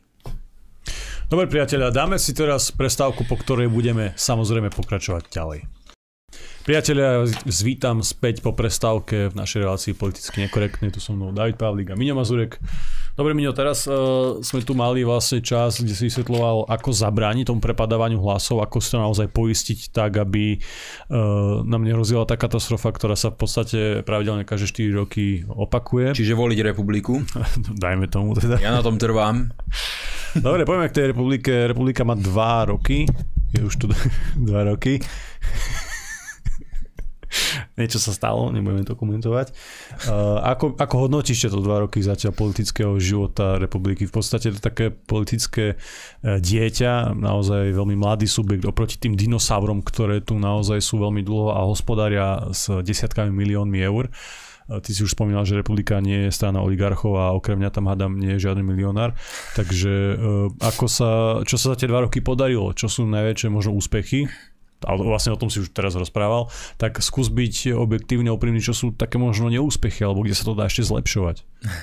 Takto, uh, tie dva roky existencie Hnutia republika sú pre mňa na jednej strane dvoma rokami extrémne tvrdej práce, obrovského nasadenia, častokrát uh, besenných nocí v aute, keď cestujete nekonečné diálky, pretože proste potrebujete ísť na to stretnutie, ráno byť na opačnom konci Slovenska, vybavovať to či ono. Ale už od tých začiatkov až po dnešok prešiel určitý čas a môžete so stupom hodnotiť nejaké výsledky. Výsledky sú základ, pretože výsledky sa počítajú. Vaša úprimná snaha, veľkolepý záujem a obrovské kvantum vedomostí, ktorými môžete disponovať, vo výsledku nemú, nemusia rozhodnúť, ak e, sa nedostavujú nejaké kvality, ktoré sú v matateľnom svete a viete ich porovnávať s inými subjektami a na základe toho určiť tú svoju vlastnú politickú hodnotu, prípadne politický kapitál a teda z toho aj vydedukovať nejakú budúcnosť. Práve dnes som bol na Košickom krajskom sneme Hnutia Republika, kde náš krajský predseda doktor Andrej Janco, veľmi známy v alternatívnych e, médiách aj pre všetkých ľudí, ktorí si vážili svoju slobodu počas doby toho koronateroru, tak práve doktor Janco zorganizoval ako krajský predseda spolu so svojím týmom okresných predsedov a špičkových členov v Košickom kraji snem, kde sme prijali medzi 80 až 90 nových členov. Keď som e, tak sedel na tom sneme a mal som obrovské množstvo rozhovorov s týmito ľuďmi, rozprával som sa s mladšími, staršími ročníkmi, samozrejme s mužmi, s ženami a e, s ľuďmi proste rôznych e, spoločenských skupín, lekármi, právnikmi, ľuďmi, ktorí pracujú manuálne, jednoducho naozaj si vážime všetkých a videl som tú všeobecnú skladbu tých ľudí, ktorým niečo vadí na tomto štáte a chcú to zmeniť k lepšiemu, tak sa vo mne opätovne raz zdvihla veľká nádej, pretože ak to hodnotíte práve s odstupom toho času a boli ste pri tých začiatkoch a viete, akým spôsobom hnutie republika vznikalo a koľko nádeje a práce sme do toho vložili a potom sa presuniete o tie dva roky a vidíte ten snem, ako príjmate ďalších pomaly 90 ľudí, len do jednej krajskej organizácie. Tí ľudia sú nadšení, počúvajú vaše slova, súhlasia s vami, zapávajú sa do diskusie. Je to široká, naozaj širokospektrálna škála všetkých skupín obyvateľstva, ktoré je tam zastúpená. Vidíte, že oslovujete každého, ktorý naozaj chce tú zmenu a má plné zuby toho, čo sa deje? A teda sa to pretaví to hodnotenie do toho konkrétneho momentu a bodu, tak spojete, sakra, urobili sme kus dobrej roboty a to je nesmierne pozitívne. To vás teší a vie vás to nakopnúť aj do ďalšej veľmi náročnej parlamentnej volebnej kampane, ktorá nás čaká. A o tom bol práve aj ten dnešný snem, kde som ja vystúpil s takým kratším motivačným príhovorom a snažil som sa zacieliť energiu a motiváciu tých ľudí pre prácu v Hnutí republika na nadchádzajúce parlamentné voľby, aby každý urobil, čo sa len bude dať. A dostali sa ku mne fantastické odozvy, hovoril som s mnohými ľuďmi a ku podivu všetci sledujú Kultúrblog, takže budú sledovať aj dnes a týmto ich pozdravujem. a veľmi sa teším z toho, čo sa nám darí. Chodíme po celom Slovensku absolvujeme jeden krajský snem za druhým. Naberáme obrovské množstvo ľudí, ktorí prešli tým úvodným e, pohovorom, tým procesom. Sú to naozaj kvalitní špičkoví ľudia, ktorí sú skutočným prínosom pre vlasteneckú politickú budúcu perspektívu na Slovensku. A ja sa z toho naozaj teším. A o to viac potom vychádza tá moja dôvera, keď som hovoril aj v tej predošlej časti, prečo má zmysel voliť hnutie republika. Lebo ja, to nie je nejaký môj sebaklam, že si hovorím, ja chcem byť poslanec, ja chcem byť minister, no nie. Je to preto, že ja to vidím, že sa nám to naozaj podarilo vybudovať, že tí ľudia tam sú. A že aj napriek tomu, ako tu dôrazňujeme, nemáme oligarchické štruktúry, oligarchické pozadie. My nemôžeme urobiť taký veľkolepý snem ako hlas. Nemôžeme urobiť také MDŽ ako smer. Proste nemáme 20-30 tisíc eur na jednu akciu. Je tak na pol roka. A čo sa poskladáme. A aj napriek tomu tí ľudia naozaj vo veľkých počtoch prichádzajú k hnutiu republika. Lebo v ňom vidia zmysel, v ňom vidia v ňom potenciál a vidia ten rozdiel medzi tými klasickými oligarchickými zabetonovanými politickými štruktúrami a v dynamicky sa rozvíjajúcom neskorumpovanom hnutí, ktoré ukazuje, že je tu stále cesta a nádej pre Slovensko. A to ma najteší na tom najviac, keď mi ľudia povedia, stále máme nádej, že tu bude lepšie, lebo vidíme vás, lebo ste tu, lebo sa môžeme pridať. To je niečo úžasné. To vám dáva obrovskú dávku energie. No a z tohto dôvodu tie dva roky hodnotím ako mimoriadne úspešné vzhľadom na možnosti, na zdroje, ktoré sme mali, ale vždy je samozrejme aj miesto na kritiku. No lebo ja som sa pýtal hlavne na Áno, to, veď ja si... sa k tomu chcem dostať, ale prvé som sa samozrejme musel veľkolepo vychváliť, to si musel Áno, očakávať, áno. to každý politik robí, nie? ale e, chceli sme sa dostať aj k tomu, že určite sa dalo urobiť viac. Vždy je možné, vždy je možné si seba kriticky povedať, no nemusel som tu jednu nedelu napríklad e, si dať voľno, mohol som toho urobiť viac, napísať viac statusov, urobiť viac prezentačných aktivít, možno sa viac zapojiť do tvorby tých dokumentov, absolvovať viac stretnutí s ľuďmi, ktorých mám poradovníku obrovské množstvo čaká. Jednoducho vždy je možné urobiť viac, zapojiť sa viac a, a to je napríklad možno to, čo čo sa dá čiastočne hodnotiť ako chyba, aj keď zase na druhej strane nie je to, nie je to uh, úplná katastrofa a možno negatívne hodnotím uh, a to hovorím za seba, lebo to nemôžem vzťahovať na všetkých mojich kolegov, že som sa niekedy do, nechal zbytočne zapliesť do nejakých e, žabomyších e, útokov, konfliktov a nejakých e, slovných prestreliek s nejakými inými subjektami alebo dnes pre mňa úplne bezvýznamnými ľuďmi, ktorí už pritom o týždeň ich e, existencia aj na tom Facebooku už nebola dôležitá. A dnes chápem s istým nadhľadom, že e, to nemalo cenu, možno aj s tými kotlebovcami a tak ďalej. A naopak má cenu venovať sa konštruktívnym a perspektívnym aktivitám, tak aby sme e, z toho Slovenska naozaj mohli urobiť hrdý, neskorumpovaný, stabilný a prosperujúci štát, kde tie vlastenecké ideály budú tvoriť to, čo je gro našej aktívnej politickej práce.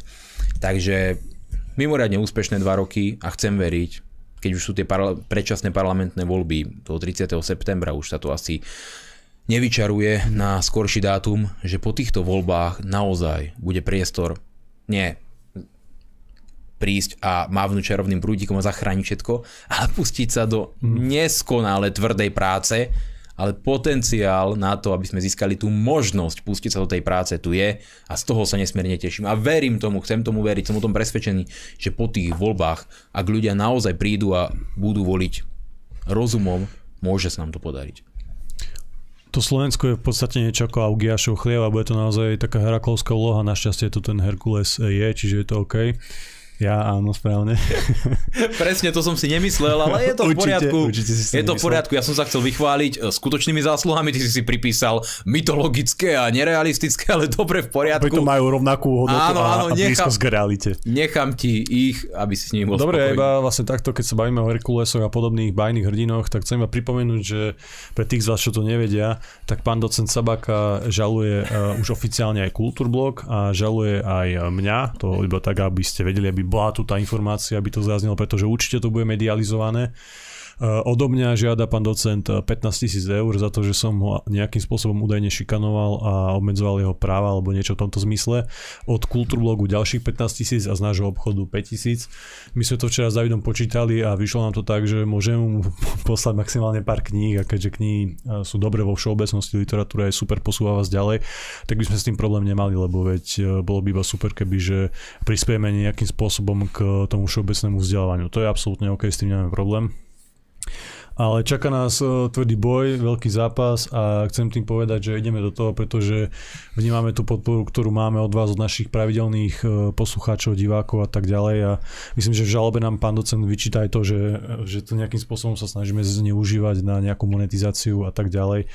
Tak e, nie, nesnažíme, ale tí z vás, ktorí nás pravidelne podporujete, sledujete, máte právo vedieť, že naozaj čelíme aj takejto žalobe a musíme, ja neviem ani prečo vôbec súd sa s niečím takým musí zapodievať, ale musíme bojovať aj v tomto smere jednoducho. My sme jediné, čo sme urobili je, že sme sa vysmiali z toho výroku, kde, kde pán docen hovoril, že Putin tu zabil eh, 4000 nezaočkovaných keď takýto výrok dá pán docent do verejného priestoru, tak musí čakať, že príde nejaká odozva, ktorá mu to samozrejme vysmeje.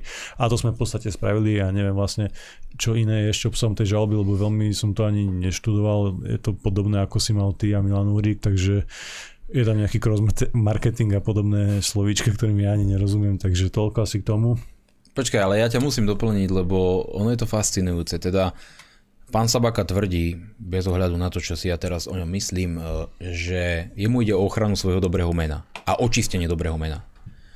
A preto v tej istej veci musí žalovať tri rôzne subjekty a od každého žiadať sumu peňazí. Neviem, mne to príde podivné a e, ten pôvodný plán, lebo pochopil by som z technického hľadiska, mm. nie z obsahového, tam to nechápem vôbec. Ale z technického hľadiska by som pochopil, keby naozaj sa cítil utlocitne, že uh, mu nejakým spôsobom ubližuješ a zažaluje teba, alebo kultúrblok, alebo tú SROčku, alebo niečo. Ale zažalovať tri rôzne žaloby, uh, to mi už príde ako nejaký, nejaký cieľený útok. Lebo ti musí dôjsť každému človeku, že musíš si nájsť právnika, ktorý musí napísať tri rôzne vyjadrenia, potom tri ďalšie vyjadrenia, zapnú sa tri rôzne procesy v tej istej veci. Tri rôzne procesy, lebo sú tu tri žaloby v tej istej veci a že jednoducho to človeka naozaj vyťaží. Takže z môjho pohľadu, ja to tak nehodnotím, je to právo, je to môj názor, že toto je nejaká snaha o ochranu dobrého mena, ale v poriadku. Uh, ale prečo práve ten náš maličký obchodík s knihami, že to je, on je v tom absolútne uh, nevidný. Pozri sa, ja napríklad, uh, lebo ja už sa mu nechcem venovať, ale v poslednej žalobe napríklad, ako jeden z dôvodov, ktorý rozoberajú na neviem koľko strán, prečo je potrebné ma žalovať a žiadať od mňa 50 tisíc je, že som ho nazval zbabelec ako ja som nechápal. Človek, ktorý vyjde do verejného priestoru, začne verejne pôsobiť, s plným vedomím začne verejne niečo prezentovať, názory, vystupovať pomaly každý deň v nejakom médiu, v správach, pohybovať sa všade, predikovať počty úmrtí v nejakom čase, ktoré nevídu, objektívne nemu nevyšli. Tých 10 tisíc proste tu bol 5 násobok pomaly toho, čo sa reálne stalo. A keď o tom odmietne debatu s inými ľuďmi, odmietol debatu s pánom Lakotom, s doktorom Jancom a s ďalšími ľuďmi, ktorí boli v tej verejnej výzve, proste odmietne a ja to vyhodnotím ako, že z môjho pohľadu to bolo zbabelé konanie, tak verejne sa prezentujúci človek nedokáže zniesť takúto formu kritiky a podá žalobu. Hej. To podľa mňa tiež o niečom vypoveda. Čiže tak ako si to myslíš ty, tak si to myslím zrejme aj ja, že ten obsah tej žaloby mi príde proste absurdný. Z toho dôvodu hodnotím ten e, technický charakter tých žalob, prečo ich je toľko a prečo sa takýmto spôsobom správajú. A vo výsledku chcem povedať jednu zásadnú vec. Tu už vôbec nejde o pána Sabaku. Ten je z môjho pohľadu totálne nepodstatný, preto ja sa mu nechcem venovať. Ja proste pre mňa zmizol vo vetre.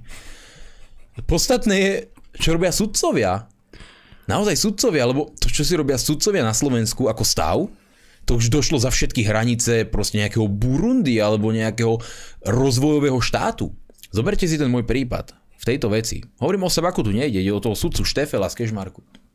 On vám vydal rozsudok, ktorý ma odsúdil bez mojej prítomnosti, odmietol mi teda akceptovať možnosť zúčastniť sa súdneho pojednávania, napriek tomu, že vydal termín roko- pojednávania na deň, kedy rokovala Národná rada, čo si overí aj veľmi neinteligentný človek vyhľadávaním cez Google, kedy je rokovanie Národnej rady. A ten rozsudok je, je proste absurdný, je šialený to, čo tam všetko mi dáva za vinu, akým spôsobom k tomu dochádza. Zoberiem, len príklad vám poviem. Ja som dal 35 návrhov na dôkazy a 3 návrhy na uh, výsluch svetkov. On mi ma zamietol všetko. On nevykonal jeden jediný z mojich dôkazov. Ani výsluch pána žalobcu, ani výsluh mňa, ani výsluh Milana Uhríka a všetky dôkazy vo forme elektronických zdrojov alebo konkrétnych článkov, ktoré dokazujú moje tvrdenia, zmietol zo stola. A čo je na tom geniálne, že on ani v tom rozsudku neodôvodnil, prečo ich zmietol zo stola. On ich prosím odignoroval. Že vy máte právo vraj na spravodlivý súdny proces, ale sudca sa nebude zaoberať čímkoľvek, čo vy na svoju obhajovu poviete. To je normálne Slovenská republika. A vydal protiústavný rozsudok, kde mi normálne nariadil, že potom, čo sa mám pánovi Sabakovi ospravedlniť, nesmiem 48 hodín nič verejne publikovať. Normálne mi zavrel ústa. Nie v tej veci, že čo sa týka toho konkrétneho pána. Ale vo všetkom ja nemôžem nič hodnotiť. Keby v Sobranciach začala občianská vojna, ja k tomu nemôžem napísať nič, lebo mne proste súdca rozhodol, že ja nemám ústavné právo na slobodu slova a slobodu prejavu. Chápete? Súdca vydal normálne, že protiústavný rozsudok, ani mu to necinklo. Toto je Slovenská republika. S týmto sa musí po voľbách narobiť poriadok, veď nie je možné, aby sudca opakovane likvidoval vaše ľudské práva, vysmieval sa ústave, robil z vás totálneho idiota a ešte proste sa tváril, že on je moc v mene Slovenskej republiky. Že vám príde rozsudok v mene Slovenskej republiky, vám príde nespravodlivosť v mene Slovenskej republiky. To je šialené. To je úplne šialené a samozrejme ja som podal odvolanie na krajský súd a uvidíme, ako to dopadne. Len vo výsledku uh, s týmto sa jednoducho musí niečo robiť. Aj tí sudcovia musia mať zodpovednosť. On už má potvrdené, že raz vydal nezákonné neodkladné opatrenie, ktorým chcel donúť, nanútiť, normálne nanútiť, do troch dní mu zaplatiť 20 tisíc bez súdu. A potom zase bez súdu vydal rozsudok, ktorý je úplne zrejme nezákonný, neodôvodnený, nepreskumateľný, vágný, formalistický, plný absurdných protirečení, zamietnutý všetkými dôkazmi. A teraz čo, krajský súd opäť potvrdí, že je nezákonný a ja čo? Ideme ďalej? Súd sa dvakrát urobil zrejmú nezákonnosť voči mne, čo je jednoznačné, že je zaujatý a ja zase pôjdem ďalej a všetko je fajn, tomu človeku nehrozí nejaký postih? To je, nie je mysliteľ. Predstavte si, že ste štátny úradník, alebo že ste úradník kde na okresnom úrade a niečo proste pokazíte. Niekomu poškodíte alebo niečo. Proste tá inštitúcia, niekto je za to zodpovedný. A nemôže vám niekto neustále porušovať vaše ľudské práva, robiť si zo zákonov normálne, že dobrý deň, z civilného sporového poriadku si spravíme trhací kalendár a on za to nie je zodpovedný, on vás môže aj odsudzovať ďalej a, a smiať sa. Lebo on je pán autorita, pán sudca. Okresný sudca si tu bude hrať na, na, na, na kráľa alebo veľmoža.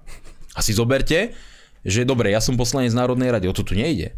Ale keď si on toto dovolí s plným vedomím voči poslancovi, čo bude on robiť bežnému človeku, ktorým pohrdá alebo nemá ho rád? Veď on sa na ňom vyžádi ako totálne u, u, besný pes otrhnutý z reťaze, keď on je zrejme schopný takýchto nezákonností. A ja predtým to proste reálne varujem ľudí, lebo s tými súd, súdmi sa musí niečo urobiť, to nie je možné takto to fungovať. Takto to nemôže ísť ďalej.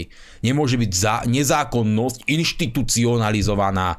A teraz je jedno, či Kežmarskom okresnom súde alebo v akomkoľvek inom. Ale takíto ľudia predsa nemôžu mať mať radosť, mať zážitok z toho, že vám porušujú vaše ľudské práva. To je šialené. Hovorím o sebe, ako tu vôbec nejde. Dobre, keďže ten čas nám veľmi rýchlo ide, ale máme tu ešte nejaké témy, ktoré je naozaj nutné prebrať. Jedna z tých hlavných a dôležitých tém uh, sú 2% zdanie. Možno si poviete, že je to blbosť a tak ďalej, ale všetci dobre vieme, ako tí naši volení zástupcovia, poverení ministri a tak ďalej, ako zaobchádzajú s našimi daňami, ako, akú e, mieru zodpovednosti majú k tomu, e, na čo, akým spôsobom využívajú verejné financie a vy tu máte možnosť tieto 2% z dane e, využiť na niečo zmysluplné, darovať ich nejakému občanskému združeniu, ktoré robí nejakú charitu, nejakú naozaj činnosť, ktorá pomáha okoliu, ktorá pomáha možno zvláďovať prírodu, možno chrániť rodiny, starších ľudí a tak ďalej a takúto možnosť máte aj voči nám, pretože aj my zbierame 2% zdane a môžete takýmto spôsobom pomôcť e, samozrejme aj nám a budem veľmi rád, keď takúto možnosť využijete. Miňo, e, ty si to už spomínal, ale ja chcem, že by si zopakoval, prečo je dôležité využiť tú možnosť tých 2% zdaní. Určite veľa ľudí irituje to, že nesprávne skloňuješ, lebo sú to 2% zdanie, lebo je to proste to, ale o to teraz tak ani nejde, to, že ty máš svoje e, defekty, to sme si všetci zvykli, takže ja ti to nebudem vyčítať. Ide o to, že ako si správne pomenoval, vy máte možnosť dať 2% zdanie na správu poverenému ministrovi financií v demisii, pánovi Hegerovi, alebo tam, kam to vy uznáte za vhodné. To znamená, poviete si, že moje 2% zdanie by sa viac hodili napríklad tejto činnosti. A to je jedno, či chcete pomôcť pri liečbe nejakého dieťaťa alebo pri činnosti vášho obľúbeného média alebo nejakého nadšeného športového spolku. Je to na vašom uvážení. Ale určite je to lepšie, ako dať to poverenému ministrovi financí Eduardovi Hegerovi. Ja to musím tak vždy zdôrazňovať, lebo je to génius. A ja som urobil to, že e, pri podávaní môjho daňového priznania som teda 2% poukázal na Kultúrblog, verím tomu, že budú v dobrých rukách. A to nie len preto, že je to de facto jediné alternatívne médium, kde mám pravidelne priestor a som z toho rád. Aj pán Sabaka by tu mal určite priestor, keby ho chcel využiť. Ja, ja, ja, ja na to tam ruku do ohňa, že Janko by mu slobodne priestor dal. on, tú hovoriť. on tu vizu mal. A, a telefonovať by ste tu mohli aj vy ako diváci, čo by bolo určite slobodné a pomohlo by to rozvoju demokracie. Som za, je to fajn nápad. Kľudne by som sa s ním aj konfrontoval, ja s tým nikdy mám problém normálne uh, debatovať o všetkých tých témach a objektívnosti jeho žalob, ale o to nejde. Ide o to, že existuje takýto priestor, kde k niečomu takému vôbec teoreticky môže dôjsť. To, že to niekto nechce využiť, to je jeho problém. A je krásne, že sa niekto snaží aj v tomto prostredí absolútnej názorovej totality a snahy o cenzúru všetkých týchto webov, ktoré nereflektujú na ten hlavný, jediný, nadiktovaný mainstreamový názor, držať tú líniu názorovej plurality. Takže z môjho pohľadu je to neoddiskutovateľné dobrý krok, ak niekto dá 2% zdanie na kultúrblok a ja vám to môžem odporúčiť, lebo minimálne, minimálne tá veľká výhoda, ktorú budete mať z toho, že dáte 2% zdanie na kultúrblog, je, že ma tu budete každú sobotu môcť vidieť a počuť a to minimálne stojí za to, nie? Dobre, realita je taká, že uh, tento odkaz si Mino dosť dlho nacvičoval pred zrkadlom. Ide o to, že Mino trafil ten klient po hlavičke a my sme naozaj jediné alternatívne médium, ktoré ti dáva priestor. Preto máme takú dosť výhodnú pozíciu voči tebe a môžeme ti povedať, že čo tu máš, akože a na čo robiť reklamu a tak ďalej. A toto si si splnil dobe, takže týmto si si zabezpečil minimálne ďalšie 4 mesiace pravidelného priestoru na kultúrblogu. Potom bude možno zrejme nutná ďalšia takáto protislužba. Ale nie, tak to nefunguje naozaj. Dobre, už sme sa tu bavili, trošku sme načetli tú tému úplne šialene rozhádzaných uh, verejných zdrojov, financií, ktoré išli na blbosti a to samozrejme súvisí aj s názvom našej dnešnej relácie. Máme tu uh, Chuck Norrisa v slovenskej ženskej verzii a tým je teda naša pani ministerka Remišová a ty si mal uh, veľmi dobrý príspevok o, tej, o tom míňaní verejných zdrojov, na čo išla teda miliarda eur z verejných peňazí, ktoré patria nám, hej, samozrejme Slovensku. A to treba vždy kontrolovať, lebo keby pani ministerka takto minula svoje, svoje peniaze vlastne, tak je to úplne v pohode, veď nech si robí čo chce, je tu demokracia, má na to právo, ale ona zaobchádza s verejnými zdrojmi a to by tí občania mali kontrolovať. A samozrejme ty si opozičný politik, to je priamo tvoja povinnosť, za ktorú si platený, tak skús na to tu ozrejmiť nejak v krátkosti. No v krátkosti je to tak, že Veronika Remišová je dnes poverená skrze svojho ministerstva aby zodpovedala za prerozdeľovanie a využitie eurofondových balíčkov, ktoré Slovenská republika získa.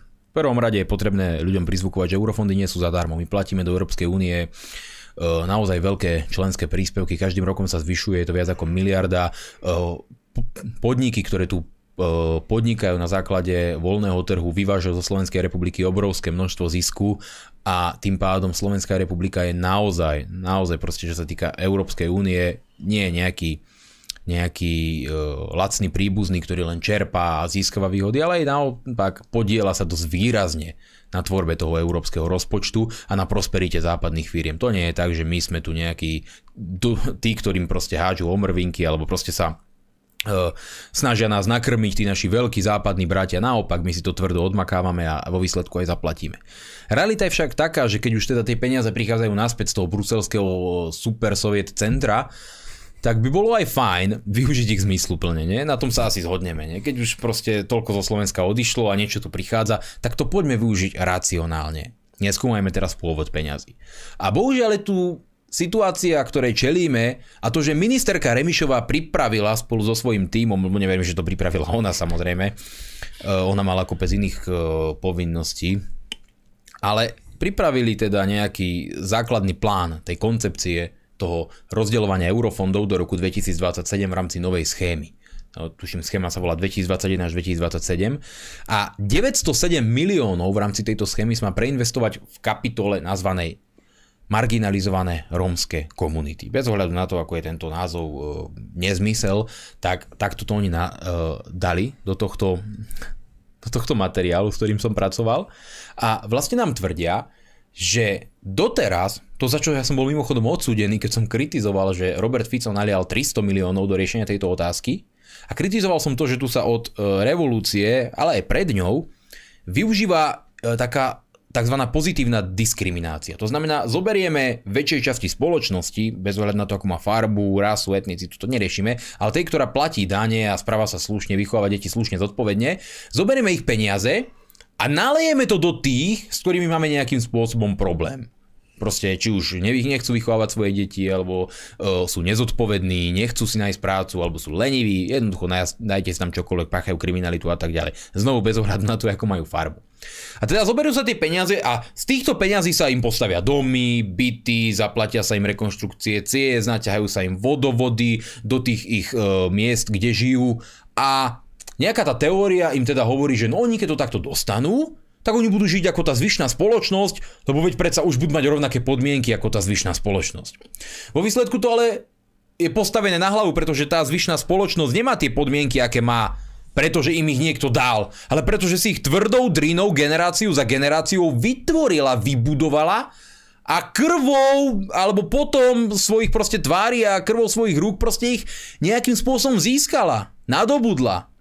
A niekto, kto sa s tomu stavial inak, mal, nazvime to, inú životnú stratégiu, neprestúpi do opačného týmu a nezačne byť ten zodpovedný pracujúci, ktorý bude tvrdo drieť, budovať kapitál, len preto, že mu ho takto dáte do rúk. On naopak zoberie to z toho hľadiska, že no tak počúvaj sem, ja sedím, ležím, nič nerobím, nesnažím sa, nevychovávam svoje deti a oni debili mi ešte všetko dajú zadarmo.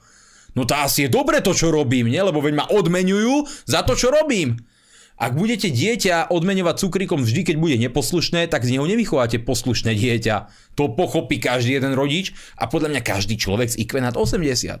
Ak vy budete odmeňovať asociálnu formu správania tým, že ju zabezpečíte novým bývaním za veľmi lukratívne a výhodné podmienky, zabezpečíte ju pomaly ešte aj novými chodníkmi, osvetleniami, vodovodmi, vodou zadarmo, potravinami, príspevkami, rozhodnete sa dávať tablety týmto ľuďom alebo počítače, tak vy nenaučíte týchto ľudí, aby si to vážili a správali, pretože predmet, ktorý si vážite, je vždy a len zo zásady predmetom, ku ktorému buď máte nejakú emocionálnu hodnotu, alebo ste ho získali vynaložením nejakej tvrdej snahy.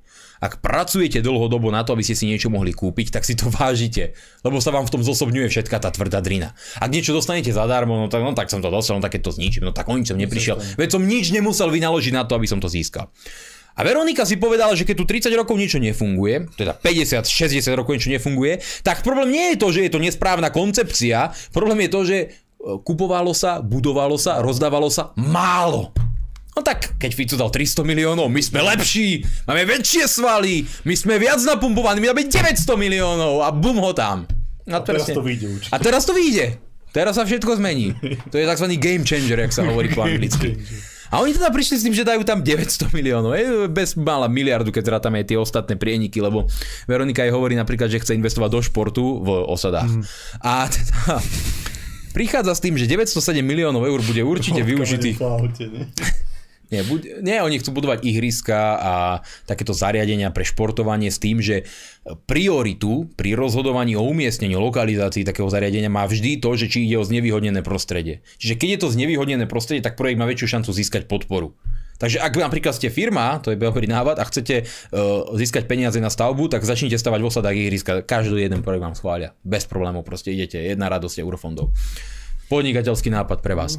Uh, bohužiaľ je to tak, vám to hovorím úplne objektívnu realitu, ako som sa dočítal v materiáloch priamo z ministerstva Veroniky Remišovej.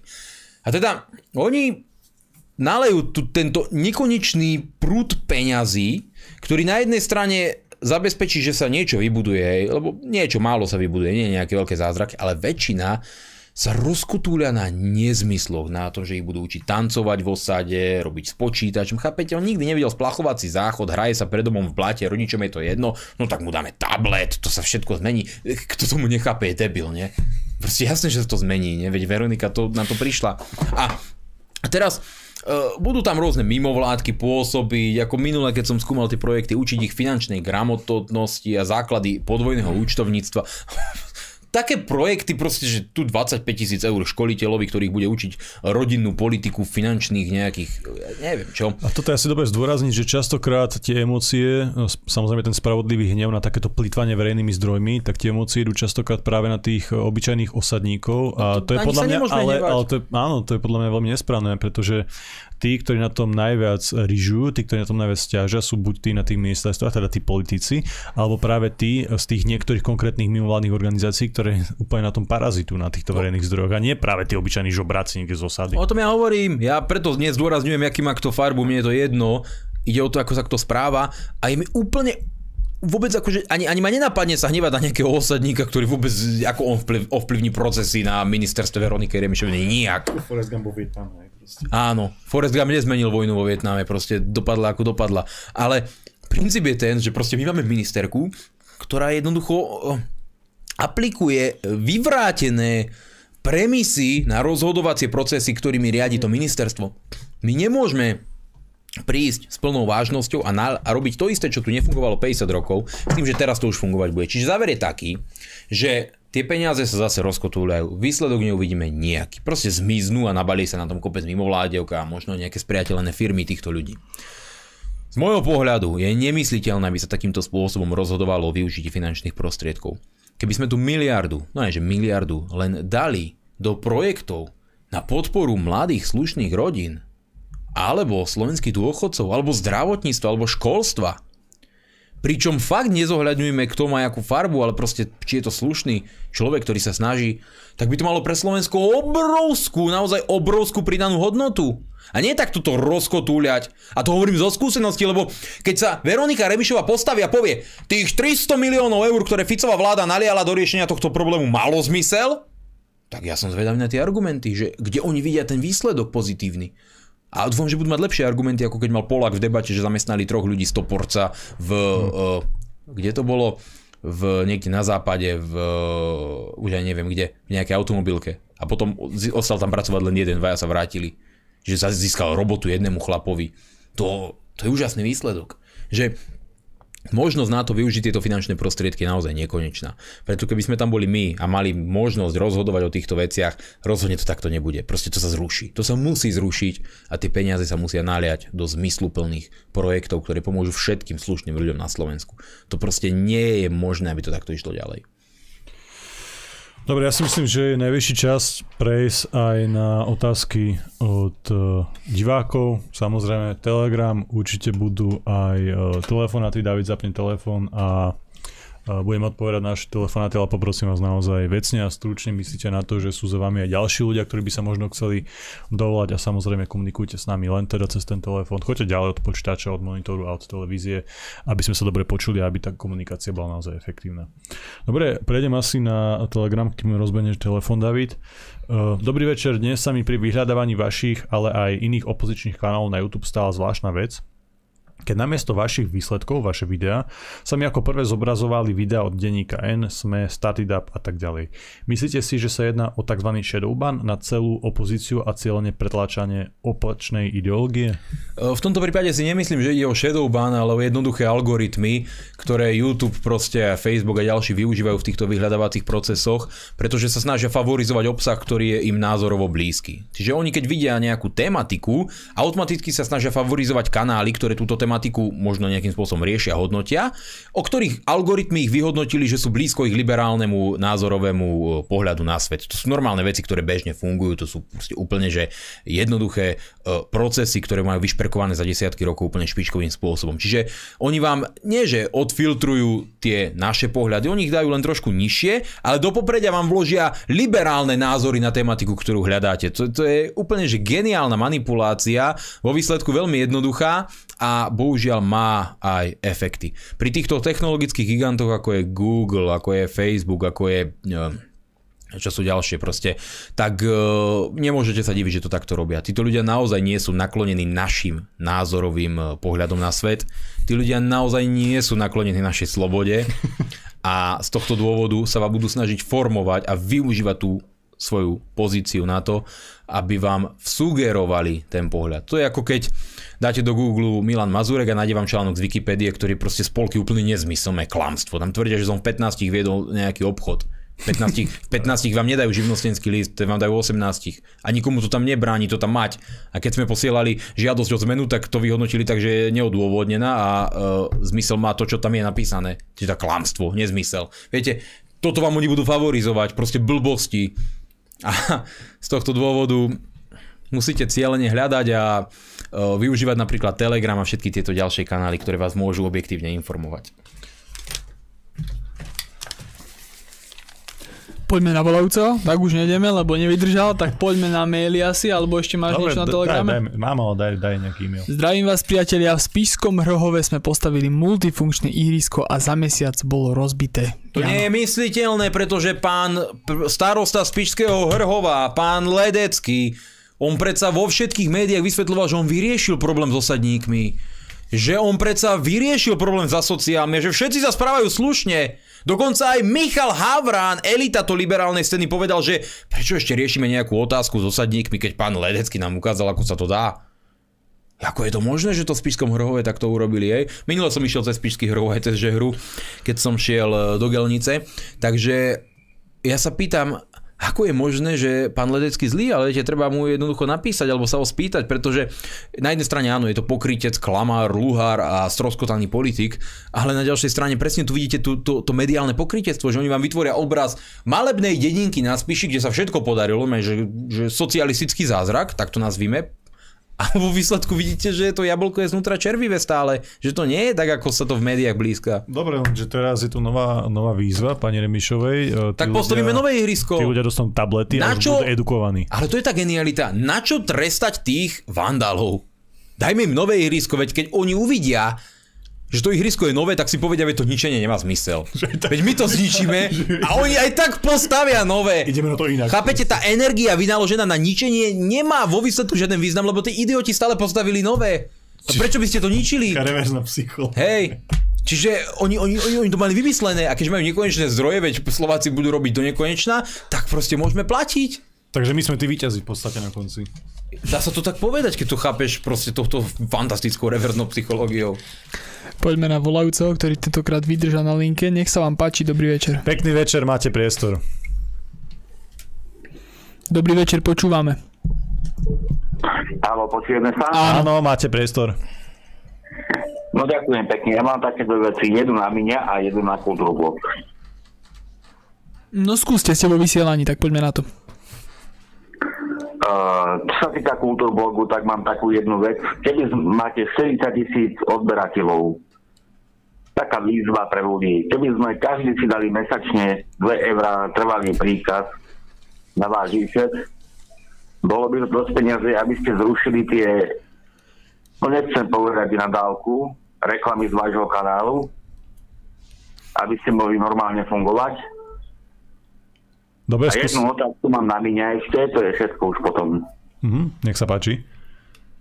Uh, chcem sa mňa opýtať, keď sa dostanú do vlády, že budú vládnuť, či odškodní majiteľov podnikov počas tejto kormy, ktorá bola, pretože tí majiteľia podnikov sme utrpeli obrovské straty.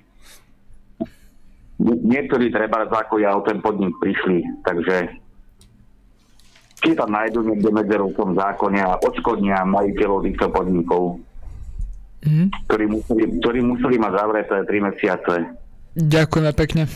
Majte sa. Ďakujem pekne za otázky a za podnety, majte sa. Tak ja odpoviem teda na tú prvú časť e, tých otázok. Ak by sa naozaj stalo, že tých 40 tisíc ľudí dá trvalý príkaz za 2 eurá, tak e, namiesto Davida by tu pravidelne sedela Gal Gadot a bola by e, hore bez a potom by to samozrejme malo aj trošku e, iný level, väčšiu kvalitu a u- ani tie reklamy by tam na konci A podľa pána. Benčíka ty si vraj antisemita. Víš, keď blbosti ten človek šíri? voči Gal Gadot určite antisemita nie som, takže je to v pohode. Nie, teraz uh, úplne vážne. Uh, áno, veľmi dobrý podnet. Aj tie 2 eurá proste, tam ide o tú symbolickú podporu, keď vieme, že sú ľudia, ktorí sú s nami, ktorí držia s nami a ktorí, či už euro, 2 euro, 15 eur, to je absolútne jedno, ale vážia si nás natoľko, že nám prispievajú aj takýmto spôsobom na tie naše bežné výdavky a k tomu ešte po novom aj na ten právny boj, ktorý na Slovensku teda naozaj uh, nie je lacný a to máme celkom dobrých právnikov.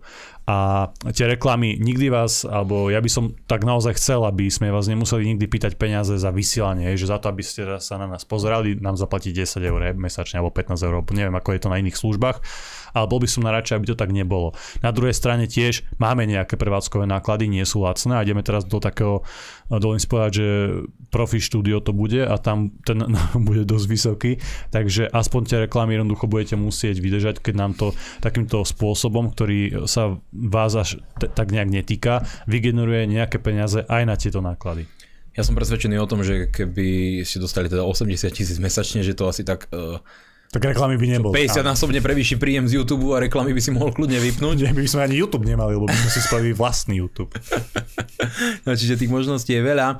Čo sa týka tej druhej otázky, tak e, nastolili ste veľmi závažnú tému a na prvej, na jednej strane je mi nesmierne ľúto, že vás e, táto korona doba zničila, tak ako zničila mnohých iných, pretože práve keď hovorím alebo počúvam tieto príbehy, veľmi ma to mrzí a, a vnímam o to viac tie aktívne zásahy do ľudských práv a, a právo na podnikanie je jedno z, tiež zo základných ekonomických práv, ktoré človek má a oni nám ho vzali, vzali ho ľuďom a vôbec sa nehanebne proste neštítili potom sa nazvať demokrati. Čiže na jednej strane sme to boli my, ktorí dávali návrh odškodňovacieho zákona, ktorý Sľulik slúbil, ale nikdy ho nezrealizoval.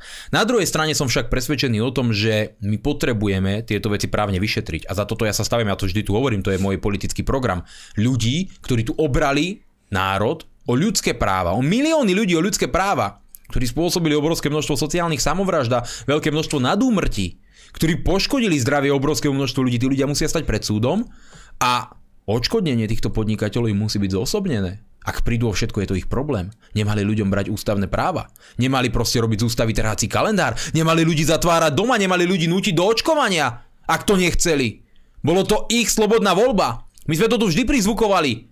Nezatvárajte podniky, nerobte lockdowny a tú miliardu, ktorú dávate do testovania, dajte do zdravotníctva. A je to heureka, nie? Ako sa hovorí. Ale títo ľudia to neboli schopní, oni sa vyžívali v tom, ako môžu ubližovať národu a preto im to musí byť zosobnené. Ja som za to 100% za. Minimálne dnes vieme, že máme miliardu v rezerve, 907 miliónov, ktoré môžeme použiť napríklad na odškodnenie slušných ľudí, ktorí prišli počas korony a ďalších týchto absurdných vládnych rozhodnutí o svoj majetok, alebo sa výrazne zhoršila ich životná úroveň. 100% som za. A ďakujem pekne, že ste sa takto ozvali a povedali tieto veci na rovinu. Poďme na ďalšieho volajúceho, nech sa vám páči. Dobrý večer, Rado Zbytče. Také veci. Poznáte to porekadlo alebo tú hlášku Boh do krivdy hromom a junák No takže ono je to o tom, že chcem sa opýtať, eh, v Bielorusku neboli také striktné opatrenia proti korone a vy ste tam mali nejaké kontakty, tak uh, viete povedať niečo o tom, ako to dopadlo, alebo aké mali oni skóre s umrtím a mm. oproti nám? To je jedna vec. A druhá vec je tá, keď uh, sa blížia tie voľby a sa takto idú teraz rozdávať tablety a za voľby platiť myslíte si, že potom sa budú dať lacno zohnať takéto zariadenia, čo v záložniach, alebo vymeniť za flašku borovičky, alebo čuča, alebo niečo iného? Váš názor na to. Či je to dobre vyhodenie. Majte sa.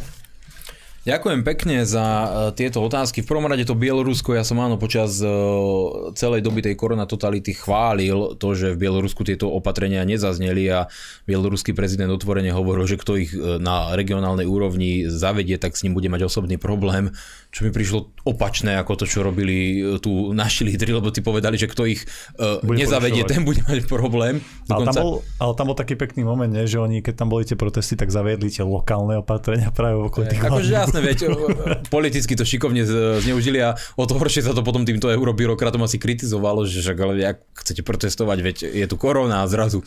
Ale o to teraz nejde. Uh, ten zdravotný dopad ako taký uh, nevnímam, že by bol nejakým spôsobom horší. Je teraz uh, rozhodujúce to, ak, akým informáciám máte prístup. Z toho môjho zdroja, ktorým som komunikoval veľmi aktívne počas korona krízy, tak ten mi hovoril, že všetko je fajn, nemocnice to zvládajú, nemáme nejaký kolaps, o, o, dostupnosť zdravotnej starostlivosti nie je obmedzená, všetko ide fajn. Keď si prečítate denní gen, samozrejme zistíte, že tretina Bielorusov zomrela, ale tak to tiež nie je pravda. Takže e, nemyslím si, že by na tom boli horšie ako Slovensko. Dám ruku do ohňa, dám ruku do ohňa v tejto chvíli, že neboli na tom horšie ako Slovensko, a nemali žiadne opatrenia. Takže vo výsledku boli na tom lepšie. Podstatne uvoľnenejšie opatrenia, ako sme mali my, malo napríklad aj Švédsko a tam je to, tam sú tie čísla jasné, lepšie. tam to mali oveľa lepšie, no, ako no, čo sa týka tých umrtností. No to je tak, keď nie si úplný na hlavu trafený, tak uh, sa ti to dokáže aj uh, lepšie usporiadať. No a čo sa týka tej druhej otázky, Hm, tak tých možností je veľa, hej. Možno tie tablety zozbiera úžerník a nejakým spôsobom dá do záložne, alebo dojde k tomu, že možno niektorý z rodičov si to aj bude vážiť, zase nehážeme všetkých do jedného vreca, ale na druhej strane z mojich osobných skúseností a z toho, akým spôsobom žijem a ako som uh, trávil čas na základnej škole s uh, spolužiakmi, ktorí boli z osady, tak uh, tam bol taký systém, vám poviem z osobnej skúsenosti, že tí žiaci v motnej núdzi dostávali takú desiatu zadarmo alebo za nejaký úplne mini príspevok, ktorý sa im strhával zo sociálnych dávok a ako prišla, tak na ďalšiu prestávku on to predával do iných tried tú desiatu, lebo ona bola celkom fajn, tam bol juice, tam, bol, tam boli dva uh, krajce chleba s uh, dobrou výbavou a ešte nejaké ovocie. A on to kľudne predal proste za nejakých 10 korún alebo tak. A, a tí spolužiaci to kupovali, lebo čak to bolo fajn, to pripravovali ľudia v jedálni, čiže nevydržal mu to dlho, nezjedol to, proste to predal, alebo to prípadne vymenil za niečo.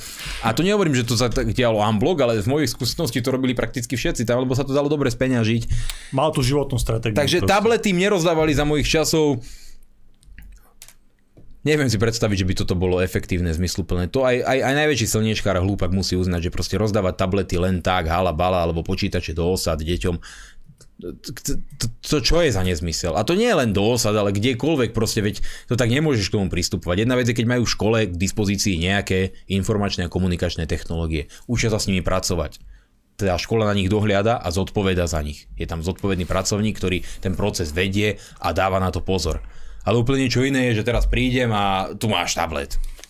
A, a vo výsledku čo? A keď zajtra už príde do triedy a tablet nebude, koho zvezmete na zodpovednosť Veroniku? Alebo, alebo prídete s tým efektívnym riešením z Hrohova, no tak kúpime nový tablet. A keď napríklad toho rodičia po štvrtom tablete prestane baviť, to dáva do záložne, lebo vidí, na čo ja to dám do tej záložne, keď oni furt dajú ďalší tablet, tak už ten jeden tablet nechám. Tak už sa naučím robiť. Dobre priatelia, David, daj tam možno ešte nejakú otázku z e-mailu. Poďme na to. Prosím vás, pán Mazurek, vyjadrite sa k výzve, ktorá oznala na, na Infovojne. Ďakujem, Martin. Vieš o nejakej výzve na Infovojne? Jo, ja, jasné. Dnes mi niekto povedal, že ma vyzvali, aby som sa im ospravedlnil. To už mi pripomína docenta Sabaku, takže nevidím v tom zmysel. Ja, ja, ja nechápem, prečo mňa ťahajú do svojich nejakých e, záležitostí. Uh, nepočúval som to, nemám to nejakým spôsobom naštudované, takže uh, neviem o čo ide, ale nevidím a nemám jedinú naozaj výčitku svedomia, aby som sa ja im ospravedlňoval, to proste to, to, to, to, a neviem, jak ich to napadlo proste takéto veci vôbec púšťať do verejnosti. Čiže ja sa nejdem, ako som to povedal na začiatku, z, nechávať zaťahovať do nejakých žabomyších vojen, konfliktov a sporov. Majú svoje rádio, majú tam smeráckých hostí, majú tam Danka, majú tam Harabina, sú s tým spokojní a šťastní v poriadku. Ja im nebudem do ich repertoára nejakým spôsobom zasahovať, je to ich súkromná vec, ich súkromné právo a keď šíria nejaké dobré informácie, pozitívne a informácie, ktoré prispievajú k pluralitnejšej spoločnosti v rámci toho názorového rozpoloženia, tak ja to dokonca aj kvitujem a som za, ale e, mám osobné skúsenosti s Norbertom Lichtnerom a nechcem s tým človekom už nikdy v živote nič mať. To je môj názor, viem prečo to hovorím a varujem všetkých ostatných, aby ste sa s nimi do ničoho nepúšťali v dobrej viere. Keď urobíte tú chybu, potom neskôr môžete napísať, že som mal pravdu, ale radšej bude lepšie, keď ani túto chybu neurobíte. Inak e, ja voči Infovojne nič neriešim, nesledujem to, nevnímam, čo robia. A tak to je. Dobre priatelia, náš čas sme už dnes naplnili. Ja vám veľmi pekne ďakujem za každú vašu podporu a samozrejme aj za vašu pozornosť. Dnes tu so mnou bol David Pavlík. Majte sa krásne. Bol tu dnes s nami vzadu skrytý aj Juro Bolcar. a aj náš pravidelný host Milan Mazurek. Ďakujem pekne všetkým našim divákom, že ste s nami vydržali, že ste sledovali túto reláciu. Verím, že vás informácie v nej poskytnuté obohatili. Dúfam, že vás nahnevali čo najmenej, aj keď vieme, že ich, že ich charakter má tendenciu nahnevať ich adresáta. No a všetkým vám samozrejme prajem príjemnú, krásnu, ničím nerušenú dobrú noc jednému malému chlapcovi som teraz práve urobil veľkú radosť tým, že bol aspoň trošku v našom vysielaní. Tie detské očka urobili veľa, nie? Dobre, priatelia, eh, ja sa s vami taktiež lúčim. Cvičte, športujte, študujte, posúvajte sa ďalej, vždy si overujte informácie, myslíte samostatne a kriticky. Prajem vám dobrú noc.